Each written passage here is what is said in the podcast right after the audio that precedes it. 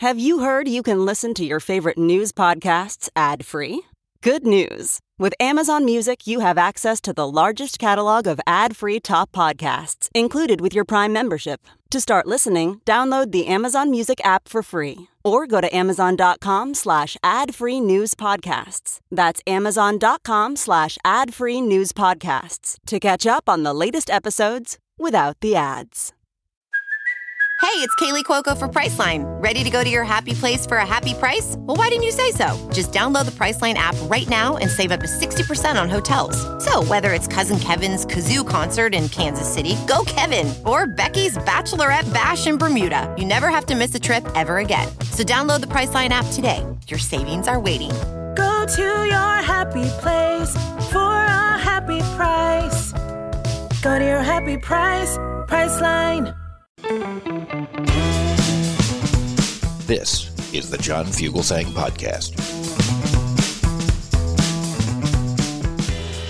Good evening and welcome. This is Sirius XM Progress. I'm John Fugelsang. A new study found that rats in New York City are carrying COVID 19, and researchers say they could infect humans with it. And we already know the rats won't wear masks to protect anybody because they're vermin, and vermin don't wear masks to protect others. Also, when is a bailout not a bailout? We will explain and maybe we will debate. Hey, uh, how's your daylight savings time? Feeling okay? Because we need that. You know, we, we need to keep daylight savings time in the 21st century to remind us that once upon a time we were an agrarian farmer economy where 19th century farmers didn't have alarm clocks. We need to remember that, and that's why you're tired. Also, you hear Newsmax's Eric Bolling. Oh, he's really mad about Tucker Carlson. He's like, how can he portray himself as a huge Trump fan on TV while saying he hates him passionately in private? Eric Bolling is so morally upset, he doesn't even feel like sending dick pics to his female coworkers. Uh, oh, and finally, it looks like sex with Stormy Daniels wound up being the most expensive 35 seconds of Donald Trump's life. We're at 866 997 4748. Chris Hauselt is our executive producer.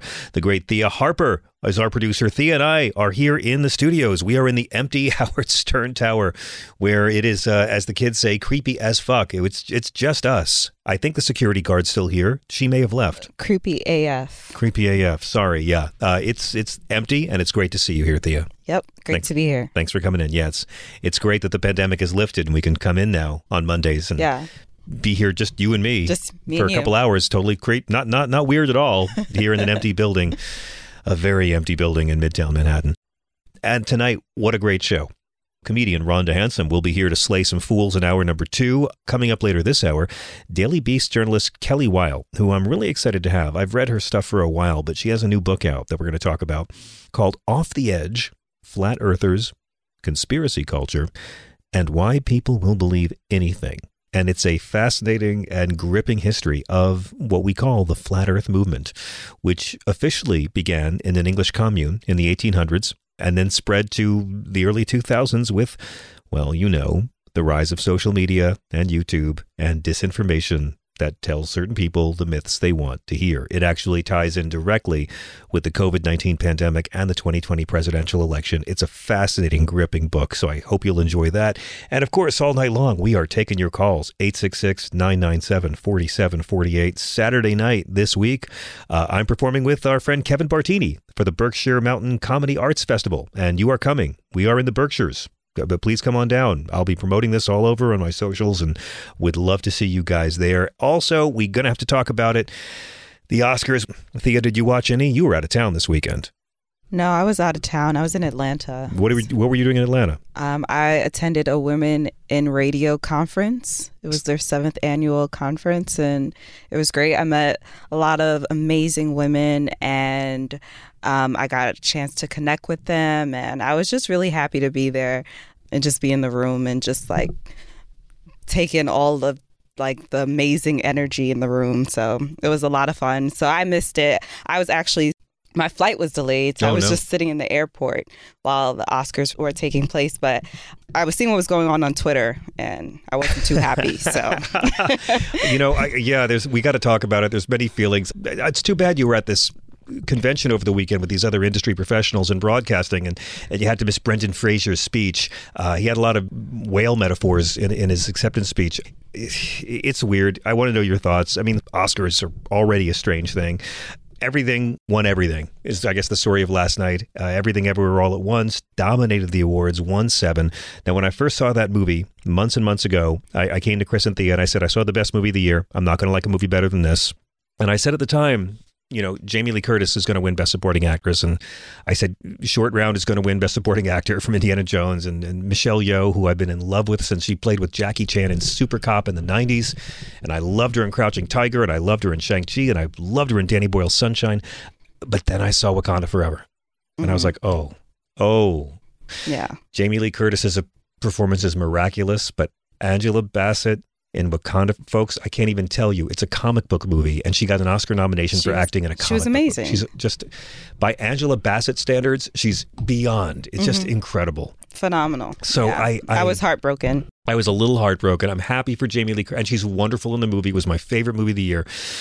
I didn't watch it, so I can't say well, anything about it. It is a bonkers movie, and it's so crazy. And this, we're in a decade where just movies that would not have had a chance of getting a nomination when I was a kid are winning Best Picture from Moonlight to Birdman, which is one shot lasting two and a half hours. I mean, so many unexpected and daring films. I mean, a silent movie won Best Picture this decade. There's so much daring stuff. I never thought a movie like this about parallel universes.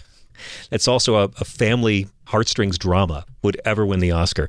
And the backlash is going to start against this. People are going to say, oh, it's too sentimental. They're already doing it. And that's some bullshit. It is not too sentimental. It is actually a movie that asks questions about reality and love and family using the device of a parallel universe that normal dramas can't. I don't want to say anything more about that. The, the filmmaking duo uh, Daniel Kwan and Daniel Scheinert won Best Director and Best Original Screenplay. It got the editing Oscar. Brendan Fraser won. Angela Bassett lost. And All Quiet on the Western Front, the third movie version the original one won Best Picture 92 years ago, but All Quiet on the Western Front won so many awards, the Oscar voters are going to actually have to watch it. But we want to know your thoughts all night long 866 997 4748. Let's do a show. First off, don't call it a bailout. Nobody should be mistaken, says Elizabeth Warren, about what unfolded over the past few days in the U.S. banking system. These recent bank failures are the direct result of leaders in Washington weakening the financial rules. Senator Warren wrote this in a dynamite op ed in the New York Times. She said, When Donald Trump signed a bill rolling back too big to fail rules for banks like Silicon Valley Bank, I warned that it was putting our economy at risk. I wish I'd been wrong, but these recent bank failures are the direct result of weaker rules. These bank failures were entirely avoidable if Congress and the Fed had done their jobs and kept strong banking regulations in place since 2018. So keep that in mind for the next few days as people discuss Silicon Valley Bank. Don't call it a bailout. There will be no bailout. I, I didn't believe it either. I was very cynical all weekend, but as of now, I get what they're saying. By now, you've heard the story. Interest rate hikes led to losses for the bank on government bonds, and they had bought up all their money in government bonds they couldn't touch for 10 years. And then there was a panic from depositors, and it triggered the bank's collapse. Regulators rushed in on Friday to close the bank when it experienced a bona fide bank run, the second biggest bank run in America's history. Depositors were rushing to withdraw their funds all at once. My wife's company was so tied up in this all day. I was hearing so much drama about this all day. And now people are pointing the fingers. What caused Silicon Valley Bank to crash? I mean, some people are blaming the Federal Reserve because of all the rapid interest rate hikes. That's that's burdened a lot of lenders. But even more people say nope, it's the Republican-led deregulation of the banks. Got rid of so many critical safeguards. But still others say though those regulators didn't spot the right red flags in the bank's investment portfolio. And a lot of people just blame the bank itself. And some brave people, some brave people blame wokeness. You're going to say, hang on a second, who would be stupid enough to blame wokeness for this bank's collapse? You know who? The guy who might be our next president. But we'll get to that in a second. Wall Street called for a government bailout right away for this or any other bank that might collapse. But we aren't in 2008 anymore, baby. So Joe Biden stepped up and he did save the banks after another screw up by the Republicans. And that's the narrative you're going to get here on this channel. I invite you to question it. I'm looking to learn more. But Joe Biden gave an address this morning and he told Americans their deposits are safe. He called on Congress to strengthen the bank rules, which they really need to do. He blamed Trump's deregulation, which he really deserves, just like, oh, I don't know, deregulation leading to a preventable train derailment in East Palestine, Ohio. So here's a clip this morning President Biden announcing a plan to handle the collapse of Silicon Valley Bank, promising situations under control, folks. Today, thanks to the quick action of my administration over the past few days, Americans can have confidence that the banking system is safe. Your deposits will be there when you need them. Small businesses across the country, the deposit accounts at these banks can breathe easier knowing they'll be able to pay their workers and pay their bills. And their hardworking employees can breathe easier as well. Last week, when we learned of the problems of the banks and the impact they could have on jobs of small businesses and banking system overall, I instructed my team to act quickly to protect these interests. They've done that. They've done that. On Friday, the government regulator in charge, the FDIC, took control of Silicon Valley Bank's assets. And over the weekend, it took control of Signature Bank's assets. Treasury Secretary Yellen and a team of banking regulators have taken action, immediate action. Now, here's what happened last night. Janet Yellen put out a statement Sunday night, along with uh, Jerome Powell and uh, FDIC Chairman Martin Gruenberg. They used to be a folk trio in the 70s. Do you remember Janet, Jerry, and Marty? Well, that, that's not even relevant here. Uh, they sort of explained how it wasn't going to be a bailout, not the kind of bailout we saw back in 2008. After receiving a recommendation from the boards of the FDIC and the Federal Reserve and consulting with the President, Secretary Yellen approved actions enabling the FDIC to complete its resolution of Silicon Valley Bank, meaning the government took it over, in a manner that fully protects all depositors. Depositors will have access to all of their money starting Monday, March 13th. No losses associated with the resolution of Silicon Valley Bank will be borne by the taxpayer. I'm like, wait a second, that sounds an awful lot like a bailout to me. But it's not. Janet Yellen was on uh, CBS on Face the Nation yesterday explaining it. Nancy Pelosi said, I don't think there's any appetite in the country for bailing out a bank. And they didn't. See, unlike 2008, they didn't bail out the criminals who ripped us all off. The investors of the bank, the people who ran the bank, they weren't bailed out. In fact, we found out over the weekend that Silicon Valley Bank paid out and here's, you ready for this? You ready for the level of evil here? They paid out all their annual bonuses for the year on Friday morning before the bank run because they knew everyone was going to come and get their money. So if you tried to get your corporation's money out of Silicon Valley Bank and you couldn't do it, it might be because they paid off all all their bonuses first. Oh, these people are evil. But they bailed out the depositors. That's the difference. Now, I know a lot of the depositors are Silicon Valley companies. It's tech companies. Tech is not a big fan of regulation. And here comes socialism once again to save capitalism. But Joe Biden pointed out this was not bailing out the investors in the bank. This was bailing out the customers. It's a very smart move. It's very pro business. The woman I live with said everyone she's talked to is praising Biden for all of this. Here's Joe Biden outlining a federal plan to ensure account access to all depositors at Silicon Valley Bank. All customers who had deposits in these banks can rest assured. I want to rest assured they'll be protected and they'll have access to their money as of today. That includes small businesses across the country that bank there and need to make payroll, pay their bills, and stay open for business. No losses will, and I'm, this is an important point, no losses will be borne by the taxpayers. Let me repeat that. No losses will be borne by the taxpayers. Instead, the money will come from the fees mm-hmm. that banks pay into the mm-hmm. deposit insurance fund. Because of the actions of that, because of the actions that our regulators have already taken, every American should feel confident that their deposits will be there if and when they need them. Second, the management of these banks will be fired. If the bank is taken over by FDIC, the people running the bank should not work there anymore. Third, investors in the banks will not be protected. They knowingly took a risk, and when the risk didn't pay off, investors lose their money. That's how capitalism works.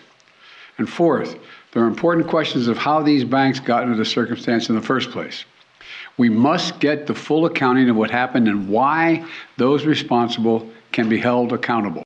Boom. So that's it, man. And Joe Biden is more or less saying under this presidency, the banks aren't going to get rich by failing. This bank was not too big to fail. Everyone responsible is going to be fired. The investors are going to get bupkis. But if your money was there, they're going to protect you. And it's not coming from taxpayers. It comes from the fees the banks already pay to the FDIC for this deposit insurance. I mean, it looks kind of like a Democratic president saving capitalism again. You know, congratulations, Bernie and Liz Warren. You're right. You've been right all along. But remember, 17 of your fellow Senate Democrats voted with Republicans to pass Donald Trump's bank deregulation. Now, how are the Republicans reacting to all this? Well, I'm glad you asked. Uh, they aren't really exactly what you call unified in the messaging yet. They're waiting to see how this whole thing shakes out. If this whole thing blows up, and if, or if it goes well and Biden looks good, in which case they will never mention it again. But uh, House Oversight Chair James Comer and equally dumb Florida Governor Ron DeSantis called they called it a woke bank, and they said that the reason why was it was distracted by diversity, equity, and inclusion initiatives. That's right. That's right. They're so racist. The same racists who helped deregulate the banks are now blaming the bank's greed crash on a lack of racism. I, I, I you, you listen to Ron DeSantis. They, they, they won't argue about, against saving the companies, right? They're not going to argue against saving the businesses. So they're going to lean into their favorite excuse for every occasion wokeness. Here's Ron DeSantis on Fox News. It appears to me, I mean, this bank, they're so concerned with DEI and politics and all kinds of stuff. Uh, I think that really diverted from them focusing on their core mission. I also look at it and say, we have such a morass of federal regulations, we have a massive federal bureaucracy. And yet, they never seem to be able to be there when we need them to be able to prevent something like this. And so we'll see what they do going into tomorrow. Uh, but I think it's just very disappointing. Kind of reminds me uh, of stuff that we saw in the financial crisis or, or in Bernie Madoff, where you had uh, warning signs, and yet the, the government that's this is supposed to be their job, and they always seem to whiff when it counts. You catch that? You catch that? Oh, I love being reminded how freaking stupid Ron DeSantis is. And at this point, I can't wait to see him run. Oh, he's the smart Trump, isn't he? The man just said, well, the reason the bank was too corrupt was because the bank was too distracted because they weren't allowed to be racist.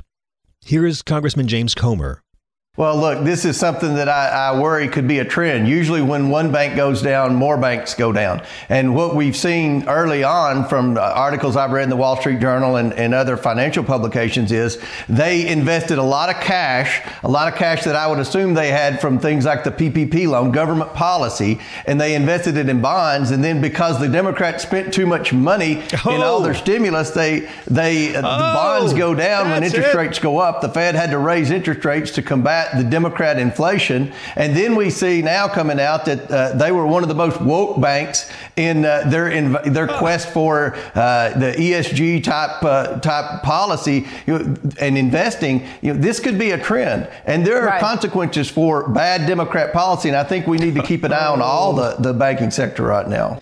This is how stupid they really are. Listen, Joe Biden just guaranteed Silicon Valley Bank's deposits and Signature Bank. Get to that in a second. But this administration just saved small businesses.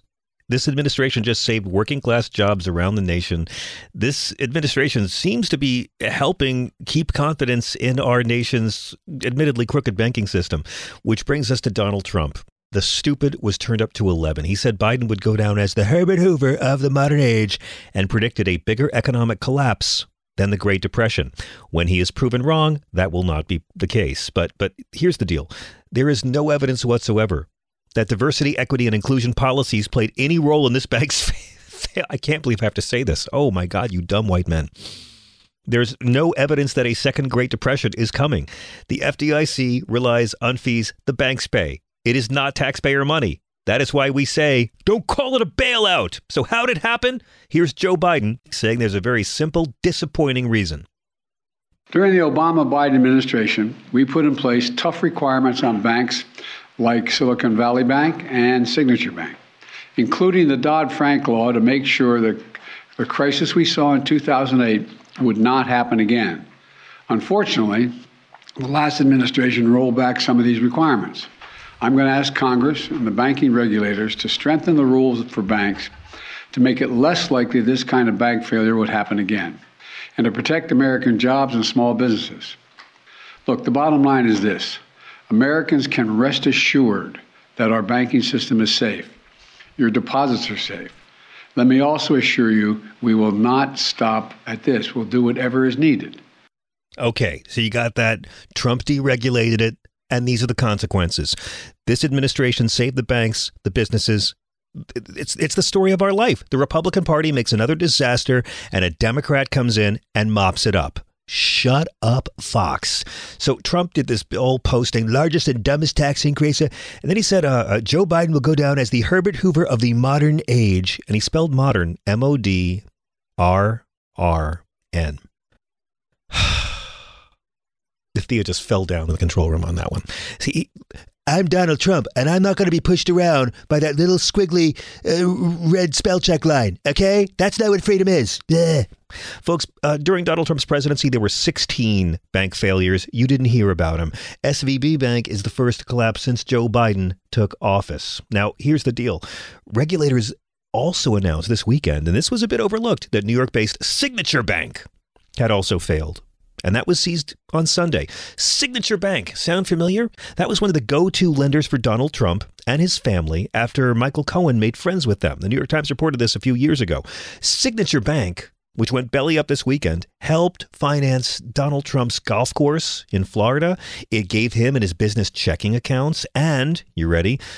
Donald Trump's daughter, Ivanka Trump, was appointed to Signature Bank's board of directors in 2011 and she was allowed to carry this role out despite the fact that this bank was lending her family money. That bank went belly up this weekend too, and Joe Biden bailed them out as well. He directed officials to work with banking regulators to address the problems at SVB and Trump's Signature Bank. Treasury Department announced that all SVB and Signature Bank clients will still be able to access their money, and Joe Biden promised whatever's needed for the U.S. bank system because this is going to hit the stocks. Joe Biden's doing everything he's doing so Wall Street doesn't panic. That's also why he's not bragging about what a great job he's doing all the time on Twitter. They are trying to calm the markets. They are trying to make sure that the responsible parties pay, and they're trying to make sure that businesses and individuals aren't left holding the bag. It's called leadership. But it is going to be interesting to see who supports Joe Biden now when he's helping to save businesses, but who doesn't support him when he tries to, you know, help student loan interest rate debt slaves. We want to know what you guys think. We're at 866 997 GRIT. Let me get one call before the break. Lance and Callie, hi. Hi.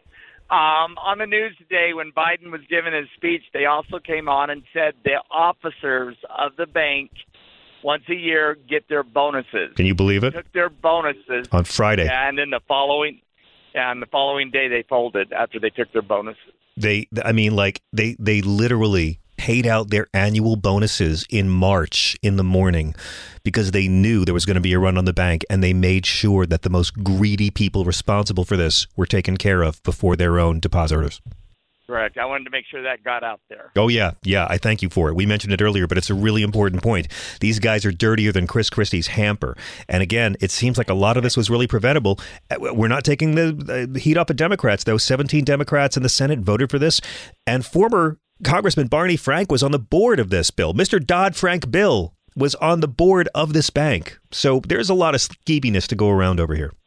There's someone else that sold all his stock the day before, about two, three million dollars worth. Really? Before, so he, yeah, Martha Stewart went to jail for six Indeed, months. Indeed, she did. Inside information, and this guy sold his stock the day before. And as and Chris just pointed out, it's such a woke bank that Peter Thiel keeps his money there. Lance, thank you for the call. Let's not forget to point fingers at the evil and scream like it's Invasion of the Body Snatchers. We got to take a quick break. If you're on hold, we will get to your call very shortly. Quick break, we'll be right back.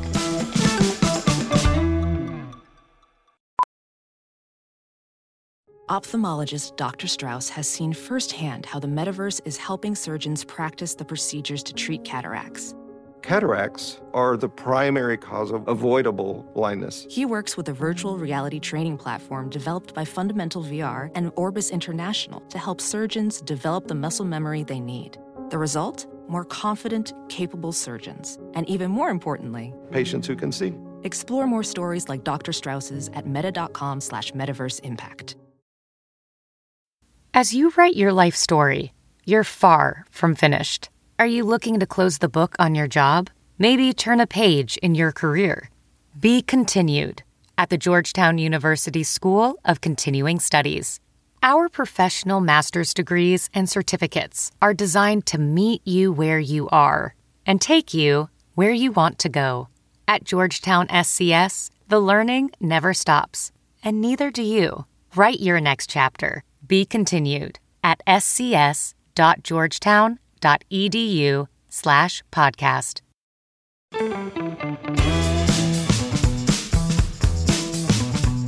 And welcome back. Uh, let me play uh, on CBS's Fake the Nation earlier. Face the Nation. Sorry, Fake the Nation is Negin Farsad's excellent show. Uh, Face the Nation. Here's New Jersey Governor Phil Murphy saying his state, they're not going to follow Gavin Newsom's California lead in refusing to do business with Walgreens. Out in the state of California, their governor has taken this stance of refusing to do business with pharmacies that say they won't sell the drug mm-hmm. in certain states. Are you ready to take a stand like that? against uh, Walgreens or yeah. other pharmacies? I don't expect that we will take a stand like that, but we are we want Walgreens and CVS and others to do the right thing, which is to be there uh, for especially women to uphold their reproductive freedoms and not take them away.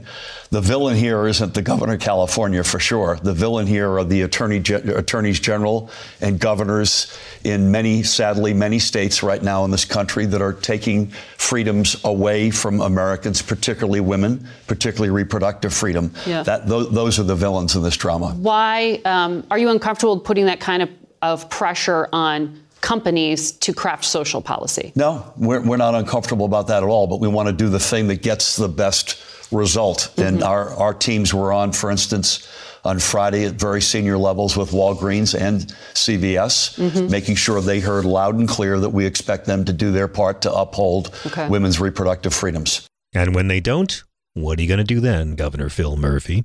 We'd love to know. I love that that that uh, the California governor has decided this. If you don't remember, Walgreens announced that they will not fill prescriptions for medical abortions, the pill you take, no surgery, just just the pill. Uh, they will not fill them even in states where it's legal. Yeah, that's how scared major corporations like Walgreens are of these fascists. We're at 866 997 4748 let's get to everybody. Charles in Miami, thank you for your patience. Hey, how you doing, John? Good. How are you, sir? I'm okay. Um, I'll be honest with you. I was uh, um, disturbed this today. Why? Uh, I guess this administration, to me, they don't know how to seize the moment. Tell me what you mean. Meaning that um, I was listening to Biden today, and to me, when he started to explain what these were, um, you know, the, the reason why this happened was because of the other administration. I'm like, what? Uh, or the previous administration. I'm like, what previous goddamn administration? Say it. The damn Trump administration. the Republicans. Yes. You know, I mean, it, they make me sick with this foolishness. Yeah, I know. I feel like we go out of our way to make to try to make things seem as normal as possible for what? Yeah, that's why I don't say the form. I don't do this the former guy stuff. I, I say I say the the the bloated racist reality show clown who stole from vets that ran for president and twice and came in second both times. Right, and, his pets or, or, his trouser back. Oh, uh, you know, the cephalopods, whatever you want to call them.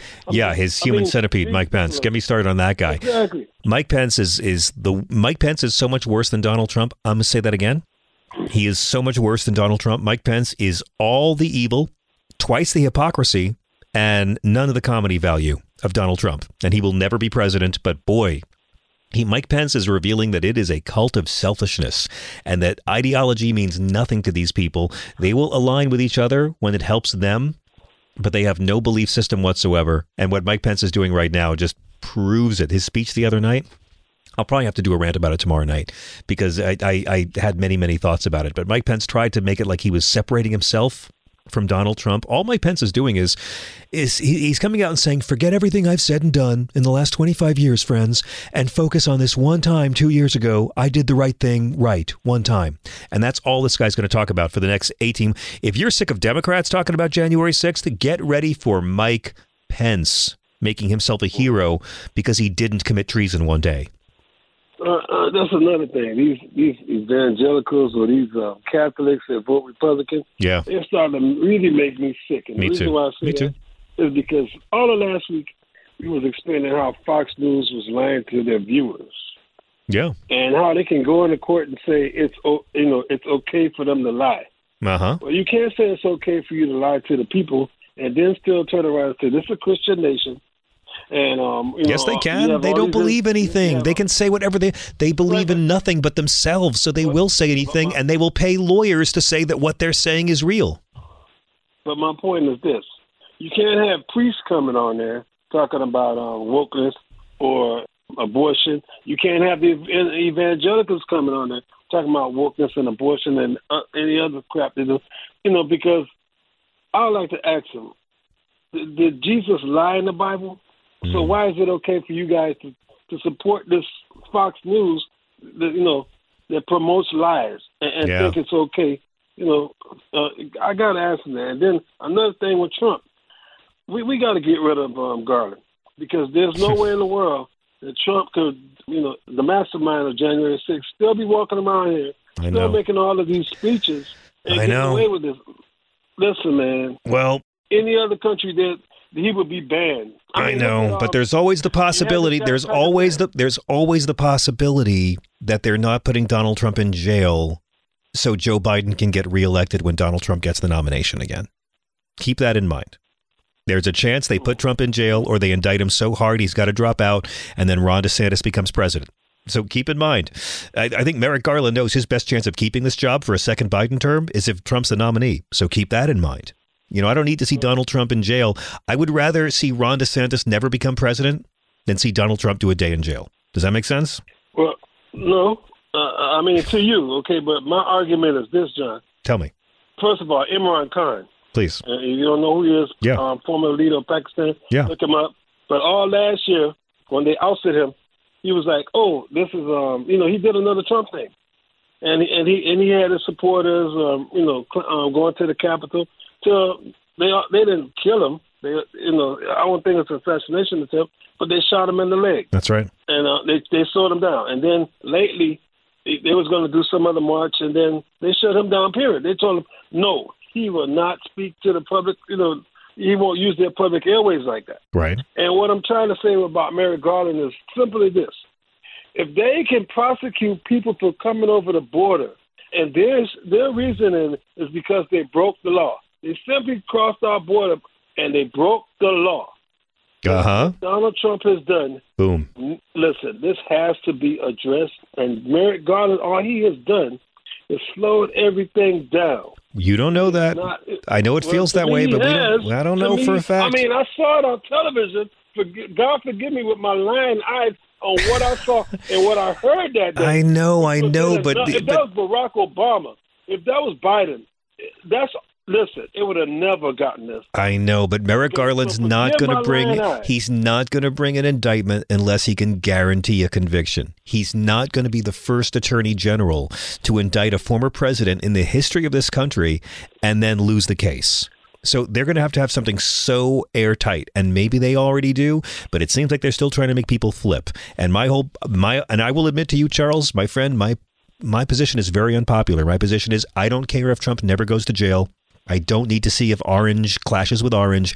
I just need to make sure he's never president again and never appoints judges. That's what I care about. And I care more about Ron DeSantis never becoming president than I care about Trump seeing a day in jail. I just, I just, if if no one from Bush's administration sees a day in jail for a million dead Iraqis, I just, I, I don't see it happening for Trump. Unfortunately, then it's going to happen again, and that's my. And that's thing. my fear And, too. um, but also remember two things, Charles. Remember two things, Charles. They're stupid and they're losers. Don't forget that. And they believe in nothing. All these people believe in is themselves, and that means they will all turn on each other. Mike Pence was talking so tough about Trump this weekend. You think Mike Pence is going to talk the same way when he's in Iowa in a room full of Iowa Republicans? No way. Like they they only care about themselves, and that's why they will all inevitably turn on each other. All right. Well, thank you for your time, John. Thank you, sir. listening to me. Okay? And listen, when you feel Hey, bad, when you feel when, if, if you start to worry, just go look at how much Donald Trump fucking hates Ron DeSantis, and remember God's in charge. Okay, that's my advice to you. Thank you so much, Charles. We're going to take a very quick break. When we come back, the beautiful and funny and ferocious Rhonda Hansome joins us, and we take more of your calls at 866 997 4748. I'm sorry we couldn't, we had a problem with uh, Kelly Weill, our author, tonight. We will try to rebook her as soon as we possibly can. In the meantime, don't go away. This is SiriusXM Progress.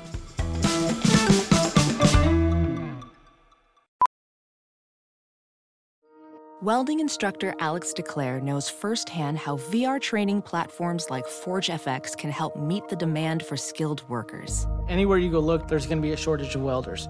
VR training can help welding students learn the skills they need to begin and advance in their career. The beauty of virtual reality is it simulates that exact muscle memory that they need. Explore more stories like Alex's at meta.com slash metaverse impact.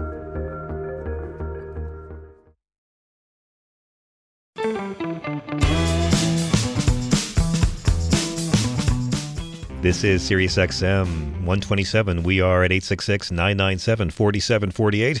We are still recovering from the 95th Academy Awards, where Everything Everywhere All at Once won everything. Right now, people of Earth, it is my esteemed pleasure to welcome a very funny lady to join our conversation. We are blessed to have comedian Rhonda Hansome join us every Monday night. I've known Rhonda for ages. She's opened up for Anita Baker and for Diana Ross and Aretha Franklin. She does great solo shows. Catch her on Politipod, available on SoundCloud. Welcome back to Tall, Dark, and Handsome Monday. Rhonda Hansome. Yeah, I'm black, y'all. Welcome, Rhonda. How are you? I'm great. I, I uh, absolutely wonderful. Uh, had a wonderful family event where uh, my ex and his wife were, were there, and uh, my ex was singing Ziggy Stardust, and my grown son and I were dancing to his father singing Ziggy Stardust on, on karaoke. I mean, Wow. it was just fantastic. That sounds like the happiest last scene of a movie I've ever seen. So you and your ex get along so well. I mean, you don't just get along well, he can sing Bowie and you can dance while he's singing. That's that's maturity. well, if we leave his new new wife out of the Ah, picture, okay. we get along well. Say no She's more. a little insecure. She's a little insecure. you had a better you had a better family weekend than me because I had my my horrible child had a birthday yesterday and uh, he he he wanted to do one thing for his birthday. One thing he hadn't done since before the pandemic. One thing he really and he'd been asking for it for my birthday. Only one thing he wanted to return to Harlem's Chuck E. Cheese. Only Chuck E. Chuck E. Cheese in Harlem. My son's favorite place, and and so I we used to go all the time. I haven't been since the pandemic. So yesterday we trudged up and, and, and went up there. We're all set, and uh, I I found out Chuck E. Cheese in Harlem shut down recently. Oh my god! And I thought that that that's that's is that good? That's good, right? If I can't take my child to a Chuck E. Cheese, like It's good, but yeah, but I have this thing where when some place that you frequent, whether you like it or the child likes it, if you don't have your last visit knowing it's your last visit, That's it's it. always a little rough, you know. Uh, you know, I kid, I, I make jokes, but I mean, like we the last time we were there, my child had a piece of pizza, and the Chuck E. Cheese pizza fell on the carpeting, and I made him pick it up before it could damage the carpet. You know, it was that kind of place. But but he loved it. We went since he was a baby, and and so it was like, oh no. I, I've got to take my child. If, if there's no Harlem Chuck E. Cheese, I've got to take my child to Times Square Dave and Buster's. oh, Rhonda, I didn't want to do it. I was like, I don't have enough COVID masks on me to go to. But I, I could see his face like, it's okay. We can go home. And I thought, oh, mm. no. Oh, I don't envy parents in this day. I really Oh, don't. my wife is standing there. Of young children. Charmy's on the sidewalk being like, it's okay, Henry. Let's go home and play video games. You can play all the games you got for your. No, he had to go to a freaking arcade. So we went to Times Square, Dave and Buster's, and I still need a Silkwood shower after that windowless, airless experience. But uh, you seem to have had a much better night. For, I, I got a big dad great. out of it, but it, it was great. We had a game where um, the uh, birthday girl's mother had hidden prizes inside this huge saran wrap ball, and we had to pass it around and peel off sand wrap to get the prizes. And uh, uh, it it was just wonderful. It was wonderful being around family. Nice. Well, I do want to talk to you about Mike Pence because he really got a lot of headlines this weekend uh, at the Gridiron dinner over the weekend. Uh, not for the reason speakers usually get a lot of attention, but I want to get one call before we before we start this story because I, I want to play you Mike Pence unloading on Donald Trump in a way you've never heard before. But first, Rodney in South Carolina, you've been on hold forever. Thank you for your patience, sir. Hi, Rodney. Turn down your radio, Rodney. And turn off your mute. Rodney. Talk to me, Rodney. Rodney has Rodney has left the building. Uh, while he calls back, really quick, let me let me just set this up. So you know they have this thing, the Gridiron Dinner, once a year, and it's where you you know journalists do it, and you, you the politicians come and they and they do comedic monologues, and and you know Hillary Clinton did it, Obama did it, Donald Trump made his really mean, and it made the crowd awkward. Mike Pence shows up, and he's telling dad jokes. And he's actually got some good lines, right? He was saying, I always wanted to be the bad boy, the rebel type, the hellraiser, you know, someone like Mitt Romney.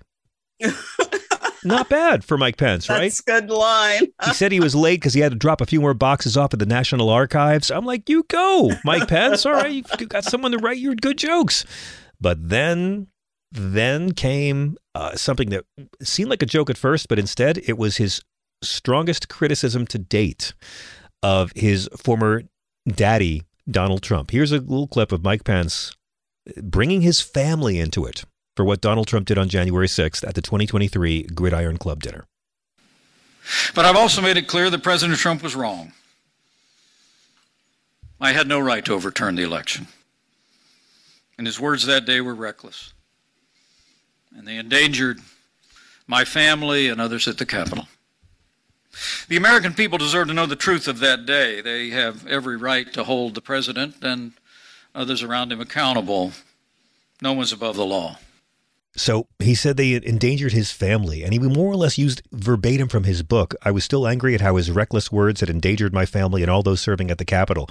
President Trump was wrong. I had no right to overturn the election, and in time I trust most Americans will recognize blah, blah, blah, blah, blah. Like he literally just was telling jokes, and then he read almost verbatim from his book. And he went after Trump as well by saying what happened that day was after Tucker. He said what happened that day was a disgrace and it mocks decency to portray it in any other way. And then he did something really weird. He praised the press and he, he applauded them. The people Trump called the enemy of the people. And he said, uh, he said, you know, we were able to stay at our post on January 6th because you stayed at your post. The American people know what happened that day because you never stopped reporting. I don't deny that you infuriate me, and I'm sure I infuriate you, but I genuinely value what you do to keep us a democracy. Rhonda, my question is this. Obviously, he staked out ground beyond DeSantis. No one has been this willing to challenge Donald Trump like this so far. Who's he who's he trying to get to vote for him if he runs for president? I mean, like the guy who's making his gallows for his hanging. That's, it, right? he's Like to he's impress. literally going for Republicans who don't like Donald Trump, but who do like the press. I don't understand this old queen anymore. This uh, this is i feel like i'm hallucinating or, or something because uh, it, it it's not it, he's not going to do that on the campaign trail he's Nope. not he's not going to be able he's not going to be able to get one of those sentences out No, and he won't do it. He's not going to talk that way in Iowa around a bunch of. I mean, this was Mike Pence slamming Trump and praising journalists in a room full of Washington, D.C. journalists. And Mike Pence is an incredible coward. It wasn't televised, it wasn't filmed. He probably thought it was safe. We got that bit of audio there. But, like, if he really cares, if Mike Pence really feels this way, why is he blowing off special counsel Jack Smith's subpoena? I mean, like, if he cared at all about how his family was dragged into danger, he would want to obey a subpoena and sit down and put his hand in a Bible and tell the truth. But here's my deal, Ms. Hansome. He only cares about Mike Pence. Just like Trump only cares about Trump, Tucker only cares about Tucker, Hannity, Gates, Rudy, Marjorie Taylor Greene, DeSantis. They serve the selfish party, but the ideology is just a vehicle in service of themselves. Yeah, it's true. And when you said that he was bold, speaking bold, all I had was this uh, bold, speaking boldly. I had this image of a marshmallow attacking the hot chocolate in the cup because he, Oh, He- yes. he, he's ridiculous. Oh, he was hardcore. Mike Pence was so angry, he tore the tassels off his loafers, Rhonda. tore them right the fuck off and then gave that speech. Look at me now, mother. Uh, mother's going to have something to say about that. Uh, Oh, John, every time, every time Mike Pence talks, I just want to. Whenever he finishes, I always say the same thing: "Get her." I mean, every time, every time, get her. Who does she think she is? I not a contender, not a contender. no. Let's go back to Rodney in South Carolina. Hey, Rodney, good to have you back. Hey, enjoy the show, but um, hey, Rhonda. Hi, Rodney.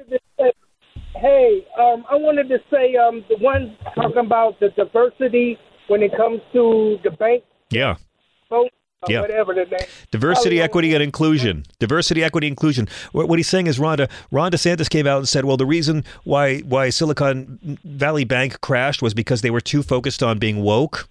In other words, um, they couldn't fight the corruption because they didn't because they cared too much about racism. They cared too much about racism, and if only they'd let more racism fly, their bank would be fine. I think that's the argument by saying that wokeness caused this. You know, Yeah, exactly. black people get blamed for everything. Yeah, there you go. Didn't the manager of the uh, of the bank like dump his stock like the day before everything collapsed? Oh yes. Oh yeah. And they gave they gave out all their bonuses before uh they before the run of the bank on Friday morning. But go ahead, Rodney. I'm sorry. Go ahead. No, no, that, you said it perfectly. And also, just to say, we all can't be entertainers and ball players or stuff. So we, of course, we're going to go in the financial world or in the politics. I mean, damn. Yeah. You know, fuck him. And then another thing too, um, and, you know, hey, drill baby drill. Didn't Biden give the okay for them to drill oil? Yeah, more up in Alaska. Biden's running for reelection, and that's why he is now pivoting to the center on a lot of things and pissing off a lot of liberals. Whether it's D.C. getting to control their own crime policy, whether it's immigration, whether it's oil drilling, Joe Biden's doing what a lot of us expected. He's he's doing the pivot to the center while still throwing a lot of red meat to the left. Yeah, and then he has uh, stopped. Wait a minute, John. That red meat he's throwing to the left is plant based. He's throwing some impossible meat to the left. Go ahead, Rodney. Yeah, and then I don't quite understand this, but he's stopping uh, immigrants for uh, coming in for a little bit, for a while, even if it's uh, you know uh, political or whatever. I can't even think of what the word is. Yeah, well, I mean, the, yeah, they they haven't they haven't fully decided what they're going to do yet on there. You know, they're going to kick the can down the road as much as they can. So what the hell? The conservatives, you know, got something to talk about a bank that only probably have eight branches any damn way. And another thing too, you forgetting one thing on your resume. Hit me. Um, I heard the replay when y'all talked to Kendall last week. Yeah, Kendall. Yeah, y'all must work for the railroad company because y'all went off the rails. I mean, y'all was a train wreck. I came in on the replay. I was like, damn, what the hell happened to this show? Um, sorry. Well, once in a while, we let Kendall, the uh, the angry racist, through, and uh, I didn't think that went, that one went that bad. I don't remember what the details were. We had one guy, we had one racist from Brooklyn last week, and uh, and my my power went out, so he was ranting, and and I wasn't there, and I had to log back on. But what happened with Kendall that was so uh, offensive to you? No, y'all was well. It wasn't offensive. It's just that y'all was making love. I kind of came in. Oh, that, yeah, yeah, yeah. No, I, I had no. This is the thing. To when, when here's the thing. Um, it wasn't homophobic. It was homoerotic. When when Kendall called in and was racist, um, at the end of it, I had to admit to Chris why it's always so sad because Kendall and I were were, were married for a couple years, and it was, you know, the sex was so hot with Kendall, and I say this because he's still on hold and can still hear me say it. Uh, and I said, you know, he, he's he's a great parent to our children, and the sex was hot. We just we just couldn't get along because he's you know an ignorant racist who believes Donald Trump. But the sex was great. The hot man to man sex I have with Kendall all the time, and uh, he'll get that again when next time he calls in. Yeah, that's all I heard, and I was Oh. like, oh my, show did a 180. Here. Oh, I, well, I hope you appreciate now. and again, it wasn't homophobic. It was directed at a homophobe. That makes it ironically homoerotic. Okay, then we y'all have a good night. You too. I'm glad I could clear up your concern. Bye, Rodney. Boy, that hate humping is some of the best. Yeah. Oh, I was, yeah. I was like, wait, why didn't he? Like, well, he didn't like how we dealt with the racist. But anyway, Kendall's a fine, fine fellow who uh, really believes in Donald Trump and the Tooth Fairy. 866-997-4748. Uh, let's go to our friend Norm in Tampa. Hello, Norm. You're on with the great Rhonda Hansome. Hey, how you doing? How you doing, Rhonda? Great, Norm. Great. I'm calling from uh, again my favorite place, uh, DeSantisburg. Yes. Formerly known as Florida. Yes. And I recently just uh, wrote my third article on this uh, message from DeSantisburg. I call it, where he says uh, "Get woke," and he's. Um, states that, and I was looking over. See what I, I was looking over some of the that, that new law that they passed down here, and what they excluded. And one of the th- interesting things they did was, you know, I was looking for support. They they excluded CRT, yeah. and they excluded the 1619 project. Yes. And I said, neither wow. of which are taught in public schools. But go on. Right, but here's the thing: he just he just re- he really told the truth on this one because you know he but he didn't exclude the that the the black history that that started in Florida in 1565 yeah. in Saint in Saint Saint Augustine. Yeah, and I said, well, wow, you know that's interesting. We can teach the the and it it's right out there. It says 42 years before Jamestown was uh, that's right St. Augustine project, and I said, well, my God, I think Ron Santos has got this right and he didn't ban that that that, that the fact that, that these were free black folk that had come down here and everything like that. And I think that's something that needs to be to be well noted. But I think I as well. But you know, you know your governor. The only kind of history he cares about is history that makes the Confederacy look good.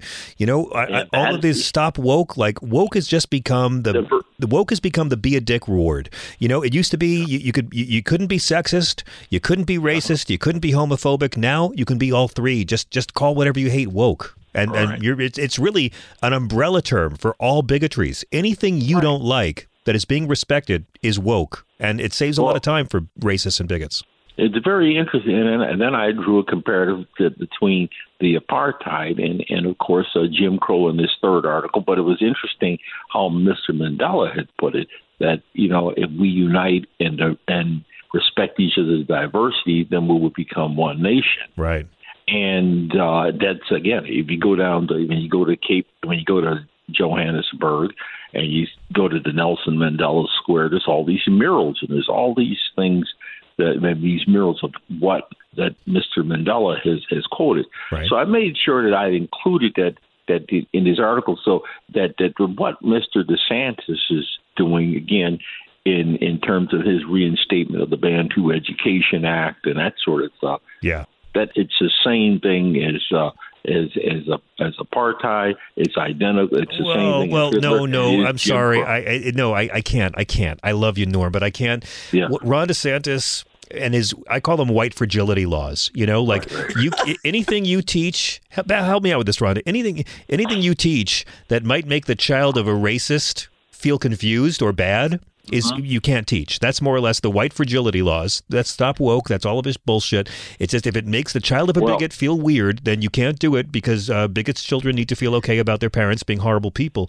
But again, as awful as Ron DeSantis is, he's he's not actually doing segregation or apartheid. Like I, I, I just think it's disrespectful to the people who suffered under apartheid and who suffered under segregation to compare Ron DeSantis's doughy mediocrity and shittiness Well- to that kind of human rights abuse.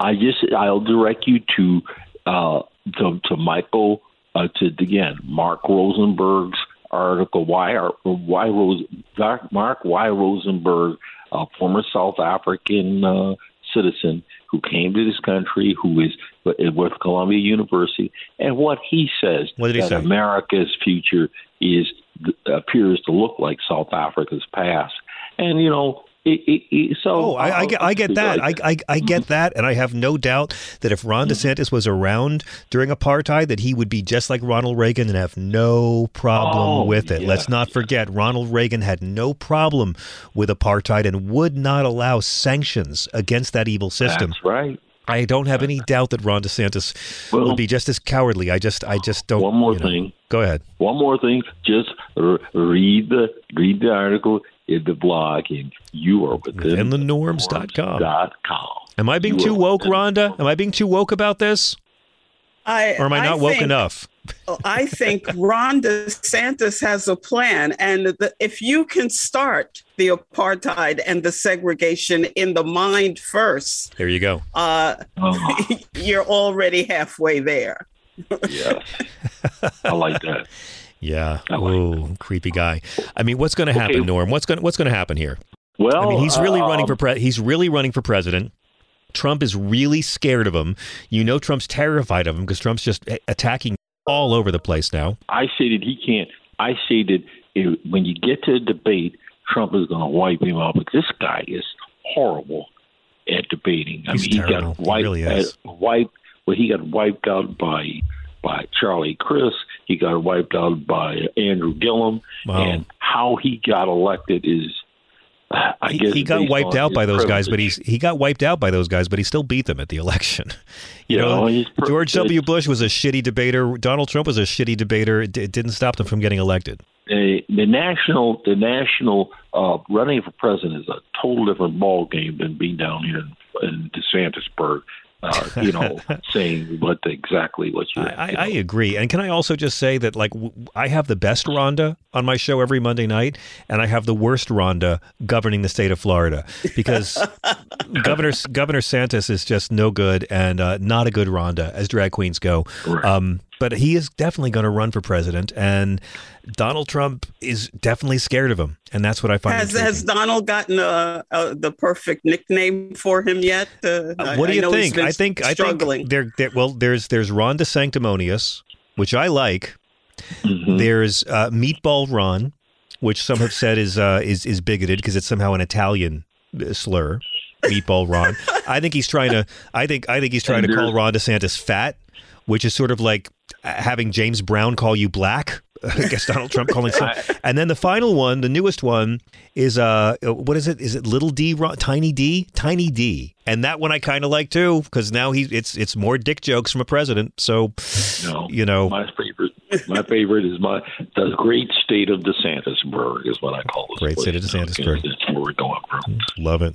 I love it. Yeah, we'll see. Look, here's what I here's what I know. Ron DeSantis is much more intelligent than Donald Trump. He's uh, a shrewder politician than Donald Trump. He's um, a better person than Donald Trump, and that's not saying much. That's what I know. And the entire Republican establishment thinks that this guy is going to be their Willy Wonka golden ticket. And they don't realize how incredibly low his charisma is, how much he has alienated young people and non white people with his way over the top racism and book banning in the last year. And he just sucks at debate. deportation of those people. sucks. He, oh, the stunt, the, the, the stunt. Those people weren't even in his own state, and they lied to those migrants to get him on an airplane to fly him off and make the Republican governor of Massachusetts have to deal with his mess. He is such a Mm-hmm. little showy bitch. This is not going to go well I think for Ron Ron DeSantis. DeSantis is going to be a sacrificial lamb. I'll tell you this: the worst thing that could happen to Ron DeSantis is being elected president. That's the worst. It would be bad for the country, but he would be out in one term. He would just be so hated by the time he left because the guy's got nothing going on. Yeah, yeah, I agree with you. I certainly agree with you on that one. Yeah. Yeah. All right. Well, let me run. I'm leaving from DeSantisburg. Okay. Yeah, I got that going there. Stay Read safe down there. You are within the norms.com. And Thank you. Thoughts and prayers, Norm. Stay safe. Stay safe. 866 997 4748. 866 997 GRIT. I mean, Rhonda, we're still trying to make sense of like, you know, they, they deregulate the trains and you get these derailments. And this, you know, they deregulate pollution and you have these chemical clouds in Pennsylvania. They deregulate Deregulate the banks. they deregulate too big to fail, and what a shock! You've got this happening in Silicon Valley. It's just like, how can Democrats lose on this? You know, what I'm looking to see happen now is Oh, somehow they have a way of, of snatching the defeat from the jaws of victory. John. Democrats somehow find a way to, to fumble the ball. Our listener, Victor Estrada, just says, I'm listening to your show with Rhonda here in California, and the oil companies are running ads blaming the U.S. for not opening up new drilling sites. I guess Alaska isn't part of the U.S. And that's the damn thing now. Like, you're going to see Joe Biden start to do a lot of things to pivot to the center and really, really piss off environmentalists and liberals. He's going to okay this Alaska oil project, which is going to really be a blow to his green base, and they're going to be mad. And this is what Democrats do to get reelected. They say, Look, I'm not a crazy liberal. I got the liberals in my own party all over my back. Then he's going to go after the Republicans on, on Social Security, on drug prices, on abortion. And then when they come at him on crime, he's going to show, look what I'm against to fund the police, and I just uh, overruled what DC wanted to do with themselves. They'll come at him on immigration, and he'll say, look, I'm going to have family detention still. I'm going to be like, we're about to witness the pivot to the center on every issue where Democrats might be vulnerable with swing voters. We'll see how Biden does when he starts pissing off the people who've been fighting for him for two years. Well, he didn't care about all the black people that Clyburn begged to help him get in, and uh, he's, I, I he's- wouldn't say that. I wouldn't say that. Oh, I- I'll say it for you. Okay. All right. Let me go to Brian in Oregon. Hey, Brian, welcome. Hey, you guys. Hi, Rhonda and uh, John. Hello. hi there. hi. Uh, I think the best thing that actually that could happen to Florida is that Ron DeSantis runs for governor because apparently he's got to resign governorship to run for president. Does he? I'm not sure that's true. I've heard that, Oh, okay. and so I know am that thinking when he was running for re- when he was all running- all the way around, so he won't win presidency and he won't be the governor. I'll have to check on that. I know last year, you know, Charlie Crist was uh, challenging him at every debate, saying, "Will you sign a piece of paper saying that you will serve the term if you're elected?" And DeSantis wouldn't do it. No, he just stood, stood like a like a mummy. Um, but my uh, my thought is, I, um, I'm realizing now American livestock has more female reproductive women's reproductive health care than a lot of American women in like South Carolina, Georgia, Florida, Louisiana, Mississippi, Alabama, Texas, and Ohio. What do you in Missouri? Unpack that for us. What do you mean by saying that Uh, they've livestock? got has all, I mean, they can have a, uh, cows and sheep and what and pigs can have abortions, um, and uh, they get really good postpartum care and pre and post pregnancy type checks, and um, Mm. And there's no. Do cows have like a- cows have no like a- watching their period monitors. Yeah, do cows have a Uh, six-week waiting period before they can terminate it? no, no six week waiting period. And I've had some ghastly experiences with, you know, pregnancies have gone wrong with with cows, and we we deal with it humanely, not like these weirdos in Texas and other places. Think of all the veal. Think of all the veal. what, you want to eat these. What I've dealt with, but uh, And then- be- but you're right. veal. But then we come to America where we see nonstop these people who have no interest in what's actually in the Bible use the Bible as a way to strip reproductive freedoms from women. For the life of me, Rhonda, I don't understand why there hasn't been a conservative pro-abortion rights movement in this country. That isn't there a conservative argument to say that private individuals should not have the state telling them the choices they can make with their own bodies? I mean, Oh, it's just yeah. Uh, you would hope so, but no, I wouldn't expect anything from this. They're too much, you know, and it's against the Bible too. They're into power and money. Like, look at that Roberts, Pat Roberts, Uh huh. and uh, Franklin, uh, you know, Graham. Yeah. All these wingnuts are into into money and power, and uh, that's it. Rhonda? the sense of control is overpowering the need for that uh, and uh, I, I hate to, for it always to be focused on abortion i feel like it is respect for women's health if that's Yes. for me that's essentially what it's about That is. That's my point. But there's going to have to be a number of dead women and even more lawsuits before we can have a national dialogue on that, it seems, because the media is not picking that up. Yeah, the whole uh, it, to me it just is mind-boggling and obscene what what's gone on in the last year, year and a half, two years. It's incredible, but at the same time, it's not because Rhonda's right. These people don't give a shit about abortion. They really don't. If they if they wanted to stop abortion, they'd be fighting for greater access to birth control. They'd be fighting for sex ed in the schools. They want to control women folk. Exactly. That's it. That's my yeah, I think so too. They welcome to uh, before 1920, I guess. Right? But right now, there's these five women in Texas who are suing the state for denying them access to abortion because of their health problems. They were denied abortion even though their pregnancies endangered their lives. And the lawsuit is claiming now that doctors are terrified to treat pregnant women who are having health crises with their pregnancies out of fear of punishment.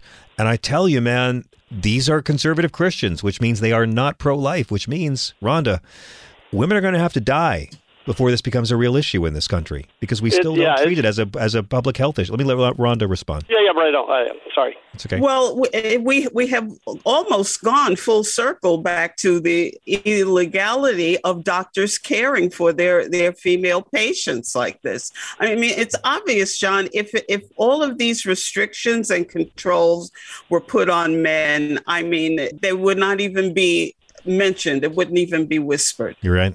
Right on. Yeah.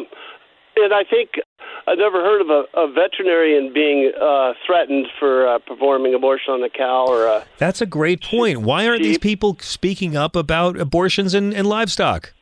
Yeah, eh, or even dogs or cat. I mean, you know, all uh, uh, we're all mammals, and it happens no matter uh, if you got four legs or two legs.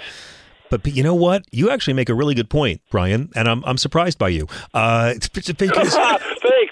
I, I appreciate that. I but resemble that farmers, but you're you're brilliant because farmers know there are many many times when because of medical mishaps you will have to terminate the pregnancy of a farm animal. And it's very sad and it's very unfortunate and no one wants to do it, but sometimes it is necessary. And they don't seem to extend this same courtesy to human women. I love your point. You're exactly Yeah. right.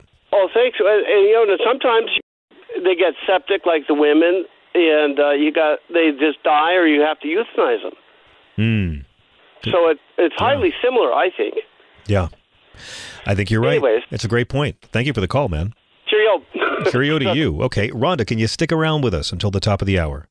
Absolutely. I'm going to be thinking about uh, cow abortions now all night long after that. But you know what? He makes such a good point.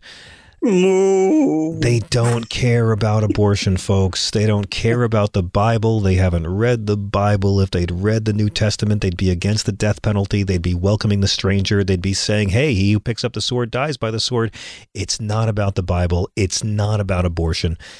It is about controlling women. Let's take a quick one. We'll be right back with some more thoughts with the great Rhonda Hansome. This is Progress.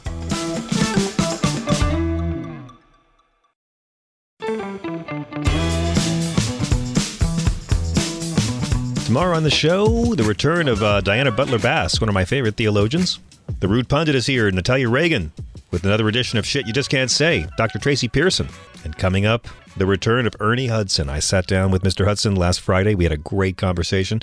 Uh, Ghostbusters is mentioned in the very end. He has a pretty interesting scoop, and we talked about his new movie with Woody Harrelson, uh, that film Champions, about the uh, basketball players in the Special Olympics. And then uh, just this just in, Katee Sackhoff of Battlestar Galactica, and known to you lot as uh, Bo Katan from The Mandalorian, will be joining us later on this week. In the meantime, Rhonda Hansome, it's so good to have you with us.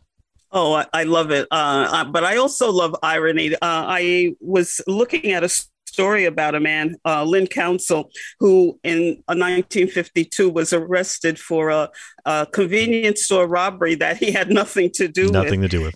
And it was only, I think, in the uh, 2019 that uh, he was uh, released, and the the sheriff apologized profusely and gave him honors. This man has been in jail all of this time, but do you know one of the honors he, he was given was the key to the jail. He was given a key to the jail. Who's going to give him the last several decades of his life? They, I, I understand the deputies tried to lynch this man in 1952, North Carolina. It was it was horrible. They actually tried lynching him, but they they hung him for only a minute. It was only a minute because they were trying to intimidate him into confessing that he had done this robbery, which he hadn't done. And he was as shocked as anybody, you know, when they actually took him down from and he from wouldn't. And he even when they were hanging him from a tree, he would not confess.